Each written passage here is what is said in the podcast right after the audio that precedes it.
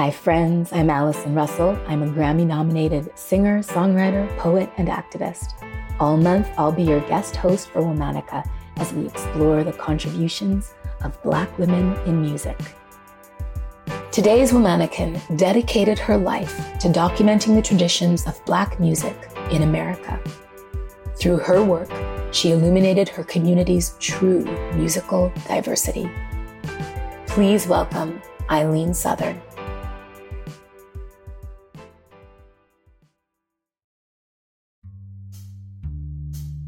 Eileen Stanza Jackson was born on February 19, 1920, in Minneapolis, Minnesota, to Lilla Gibson Jackson and Walter Wade Jackson.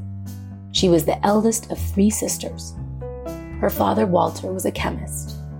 Eileen said her parents had a tremendous love for music. They were both musicians and sang in church choirs. They even bought a baby grand piano for the house. It was a huge financial sacrifice, but it was the instrument Eileen learned to play on. She gave her first concert at the age of eight. After their parents separated, Eileen and her sisters began splitting time between Minneapolis and Sioux Falls, South Dakota. Eileen recalled the days spent with her father in Sioux Falls as a time filled with morning practice and evening music. Eventually, Eileen settled in Chicago with her mother. There, she took and taught piano lessons at the Abraham Lincoln Center settlement. At 16, she entered the University of Chicago. She earned two humanities degrees, including her master's degree in music, by 21.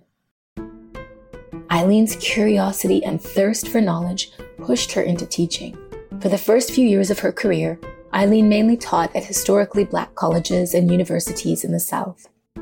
Her opportunities to play were limited by the deep racism of the Jim Crow era. It also affected her daily life, where she could eat, where she could use a public restroom, and where she could live. Throughout the 1940s, Eileen balanced teaching with a concert career and motherhood. She played at Carnegie Hall in New York City and at Lincoln Center in Chicago. In 1951, Eileen applied to the PhD program in music at Harvard University. She traveled all the way to Cambridge, only to be told that another black woman had already been accepted into that year's program. Apparently, they had decided that one black person was the limit, Eileen said in a later interview. So instead, Eileen moved to New York City with her family to study and teach. A decade later, in 1961, Eileen earned her PhD from New York University. Eileen was the first Black scholar to earn a PhD in musicology in the United States. She taught at various colleges in New York before returning to Cambridge. In 1976, she became the first Black woman tenured in the Faculty of Arts and Sciences at Harvard. Things were not easy for Eileen at Harvard. There was a lack of institutional support for Black faculty, erasure of her contributions, and daily bias. She said how challenging it was in many interviews, yet she also acknowledged what an opportunity it was and how much she enjoyed working with her students. Somehow, during this decade of immense achievement in her career, she also managed to publish a landmark book, the Music of Black Americans, a History. At the time, perceptions of the musical contributions of Black artists were often limited to jazz. Eileen illuminated the diverse musical traditions of her community. Many of her contemporaries agreed that her book filled a void in the whitewashed history of American music.